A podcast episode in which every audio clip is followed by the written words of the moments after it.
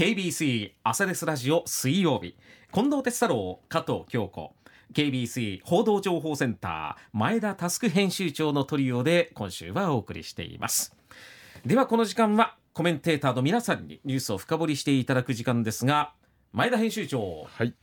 今週はどんな話題でしょうか、はい。えー、昨日からですね、えー、中国の北京で始まっています、えー、中国習近平国家主席が提唱する一帯一路ここれについてですねお話をしようと思っています。はい、あの私、えー、冒頭にもお話ししました通り、えー、テレビ朝日中国総局で、えー、北京の特派員として記者をしていました。はいあのその時にもですね、えー、一帯一路フォーラムあったんですけれども、うん、今回ですねコロナが明けて、えーまあ、4年ぶりにですね、えー、一帯一路3カ国の首脳らを集めたフォーラムを、まあ、北京で開催していると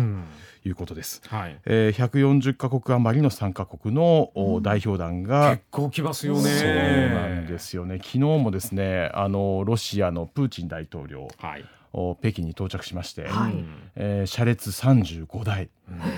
で北京市内、まあ、片側4車線ぐらいある道路があるあの幹線道路あるんですけれども、そこを封鎖してですね、まあ、大歓迎をしていると、それがあ、まあ、プーチン大統領はじめ、えー、140か国余りが参加しているという、まあ、ものすごいあの規模のフォーラムをですね、はい、えー、やってるんですね。で、えーまあ、今回のですねフォーラムあの一帯一路フォーラムのポイントは2つあって、うん、先ほどのニュースの中でもありましたけれども、はい、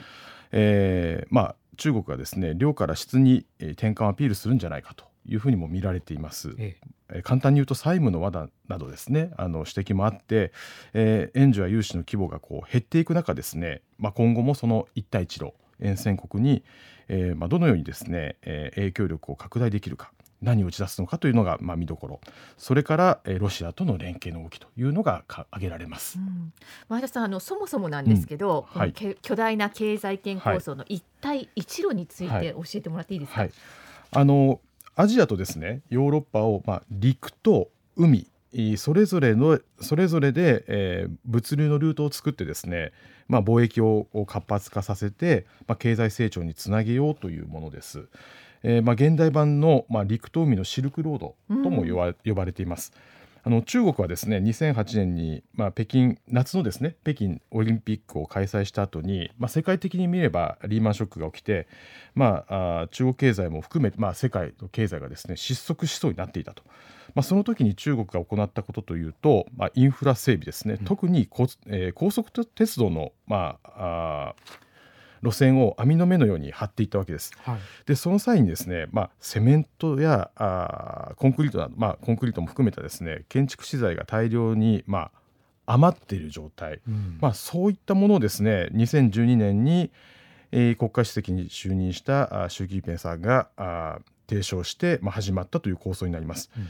えー、東南アジアとか、えーまあ、その周辺の国々に対してですね、まあ、投資を行って、えー、鉄道や道路や橋のですねインフラ整備を行う。経済的にも政治的にも中国の存在感が増しているという状況になっています。うん、このちょうど2013年頃って、はい環太平洋経済連携協定でしたっけ、はい、TPP が提唱されて、はい、それにまあ対抗するそうですね。っていうこともありましたね、そういう側面もありましたよね。そうですね。あの中国からすれば東側、日本やアメリカなどがですね、うん、中心となって動いていた TPP と、それに対して中国がこう西の方に向かって、うん、えー、ロシアや、えー、その南側、中東などですね含めたあヨーロッパ、うん、あを巻き込んで、えー、自分たちの、まあ、中国が主導でできる経済協定、えー、経済の連携をですね、うん、進めていこうというものがあ一帯一路ということになります。うん。でもあのその債務の罠っていうキーワードもありますけれども、はいええ、その援助してもらっている国々は、はい、どうなんですか？満足してるんですか？あの例えばですね、えー、まあ、ラオスですとか東南アジアの国ですね、うん、ラオス、えー、ちょうどですね中国から見ると、えー、ラオスというのはタイとかあとカンボジアなどに挟まれた、うん、あ海のない国なんですけれども、うん、そこにも中国から、えー、中国の昆明という都市があります、えー、ちょうど中国を丸く描いていただくと真ん中から少し南ぐらいのところ、うん、そのまま昆明から、真南に行くとですねラオスがあるんですよ、はい。で東南アジアのあの半島があってタイとかあってっていう場所になるんですけれどもそこにもですね鉄道を敷いています。で、えーまああー中国からすればですね、えー先日もあのこの一帯一路白書というのを出してるんですけども、はいラオスの鉄道設置だけで10万人の雇用が生まれたとは言ってるんですよね。10万人10万人、うんただですねあの実際の労働力あとその鉄道を運営しているのがまあ大半がこう中国人であるとうん。いうことで、えーまあ、中国企業とですね工事に携わった。それと中国人がまあ潤っていて、うん。現地の人が置いてきぼりにされているというような側面もあります。あうんあと例えばカンボジアにですね、まあ、港を作るとかうん。っていう時にも、まあ、中国のお人たちが大量に入ってきて、うん。えそこで、まあ、リトルチャイナタウンができるわけですよね。でそうするとそこでは中国人たちは人民元で払ってるですよ。ううん中国とじゃあカンボジアの物価で言えば中国の方が物価はまあ当然高くってその物価に合わせる形でやっぱカンボジアの物価も上がっていくんですよね。うんはい。じゃあそこで働いてる人たちにはあー労働する場所もなかなかあー生まれづらい状況にある、うん。中国から大量に労働者が来て、うん。会社が来てやっているという状況もあってですねあのーカンボジアの人たちもなかなか生活ができないという側面もあります。ええなかなか貧しい状況なのに物価だけ上がっちゃうってことですよね。そうですね。簡単に言うとね。そうですね。生活している人にとっては、まあ、非常に住みづらい状況も生まれていると。ただまあインフラができてですね、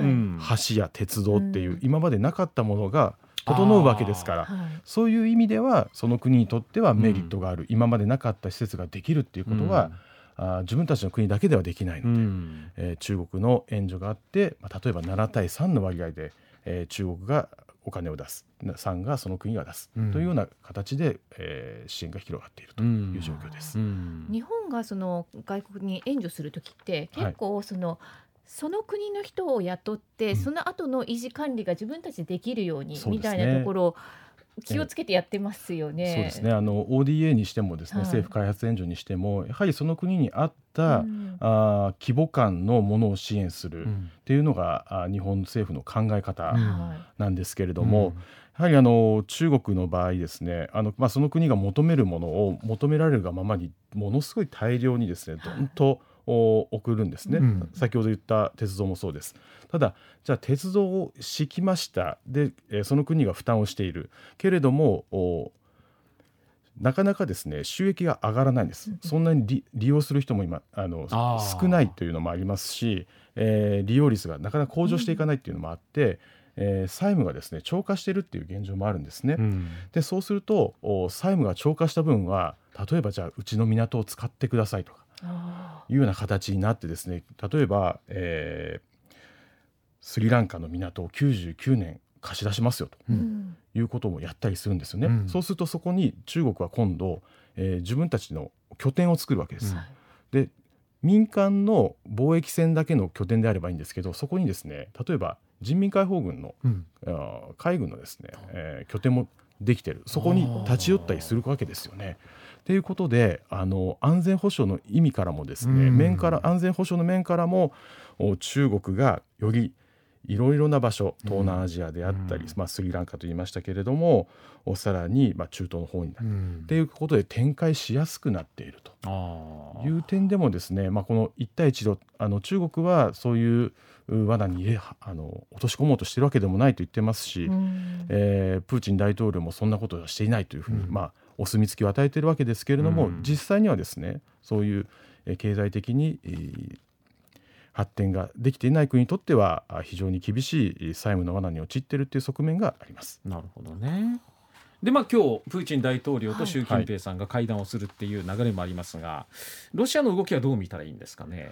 あの一帯一路に関してで言えばですね、あのロシアもですねなかなか経済成長が進んでないっていう側面がありますし、うん。えー昨今のウクライナ侵攻によってですね経済制裁を受けているわけです。うん。で、えーロシアの一番東側、うん。ウラジオストクのあの周辺であるとか、あの辺りにはですね、まあ、中国から鉄道が通ってるんですね。えーそこそこにはですね実は北朝鮮からも通っていて、うん。えー先日ロ朝首脳会談、まあ、この朝ですラジオでもお話ししましたけれども、はいはい。鉄道網が敷かれてるんですよ、ええ。中国からロシアに対して。でそこに対しそこでのお建物例えばビルの建設だとかですね、えー、道路の建設などについても、うん、その一帯一路の関連で、うん、えー、中国からの支援が入っていると。いうことで、うん、えー、ロシアの中ではですねあの中国語の教室学校で教えるっていうのももうものすごく浸透してるんですね。で、まあ、ロシアからすればですね中国というのはあ経済支援もそうですし実際に、言葉を学ぶことによって、ロシア人そのものにもですね中国とのつながりの深さを意識づけているというのがあります。そうかそうか。ならばその日本の対応策なんですけれども、ええ、これはどう考えたらいいですか？これはですね、うん、あの一つに日本政府は一帯一路については、うん、あ第三国での共同開発っていうのはあ行おうとしているわけですけれども、あの一方で中国がですねその存在感を東南アジアや中東などに向けて、えー、増せば増すほどですね相対的にこう日本の価値観っていうのは下がってくるわけですよね。うん、で、えー、例えばじゃあ鉄道インフラを輸出しようって言った時にインドネシアの高速鉄道を敷くっていう時に日本と中国競争したんですけれども、うん、結果的に日本は負けてしまったというのもあります。で特に今回のフォーラムでは中国は電気自動車をですね各国に広めようとしてるんですね。うん、今まではそのガソリンだったりハイブリッドだったりっていうものが進んでましたけれども、うん、中国は中国の今国内ってものすごく EV 電気自動車の開発が進んでいます。うん、でその工場をですね、その各国に置くことで、えー、自分たちでもその国で生産できるようにしよう。でそこで労働労働力をああのつけてもらおう。そして、えー、車がまだ発達、えー、広まっていないところにもですね安い車、うん、あえー、運用しやすいものをですね、うん、広めていくことで、えー、中国自身がですね、うん、まあ、展開しようとしてるんですよね。うん、なのでやっぱりあの日本にとってもですね、えー、今後考えられるのは例えば南米で日本企業が進めていたサーモンとかワインなどの、まあ、輸入ですねこういったものも、まあ、中国企業はどんどん進出していってますので、うん、やはりあの日本自身がですね、まあ、発言していくこともそうですけれども技術が中国に流れないようにとめとめていかないといけないですし日本としてのプレゼンスを出すために、うん、えー、積極的にですね東南アジアであるとか中東などにも向けたですね、うん、開発の支援の手というのは緩めてはいけないんじゃないかなというふうに考えています。はい、今朝のこの時間は中国の一帯一路についてのお話でした。